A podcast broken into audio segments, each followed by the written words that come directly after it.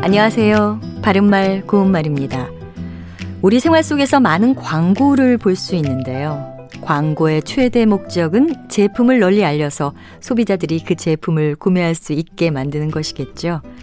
광고를 통해 이어지는 건전한 소비는 국가 경제를 살릴 수도 있지만 또 지나친 소비가 과소비로 이어지면 경제를 과열시킬 수도 있습니다.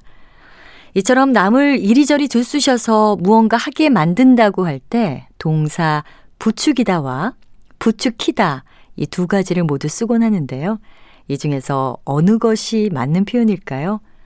이 경우에는 부추기다가 맞습니다.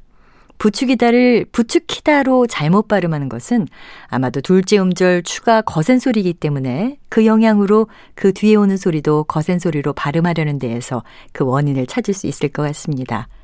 이와 같은 현상은 외래어에서도 종종 나타납니다. 포르투칼, 쿠테타, 타켓 이렇게 발음할 수도 있는데요. 이것들은 각각 포르투갈, 쿠데타, 타깃이 올바른 발음입니다. 또 이와는 달리 거센 소리가 날 환경이 아닌데도 거센 소리로 발음하는 것들이 있지요. 깨끗이 닦으세요. 잘 씻어서 드세요. 기억이 뚜렷이 남아 있어요. 모두가 잘못된 발음입니다.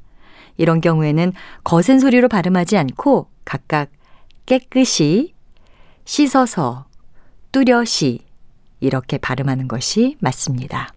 바른말 고운말 아나운서 변형이었습니다.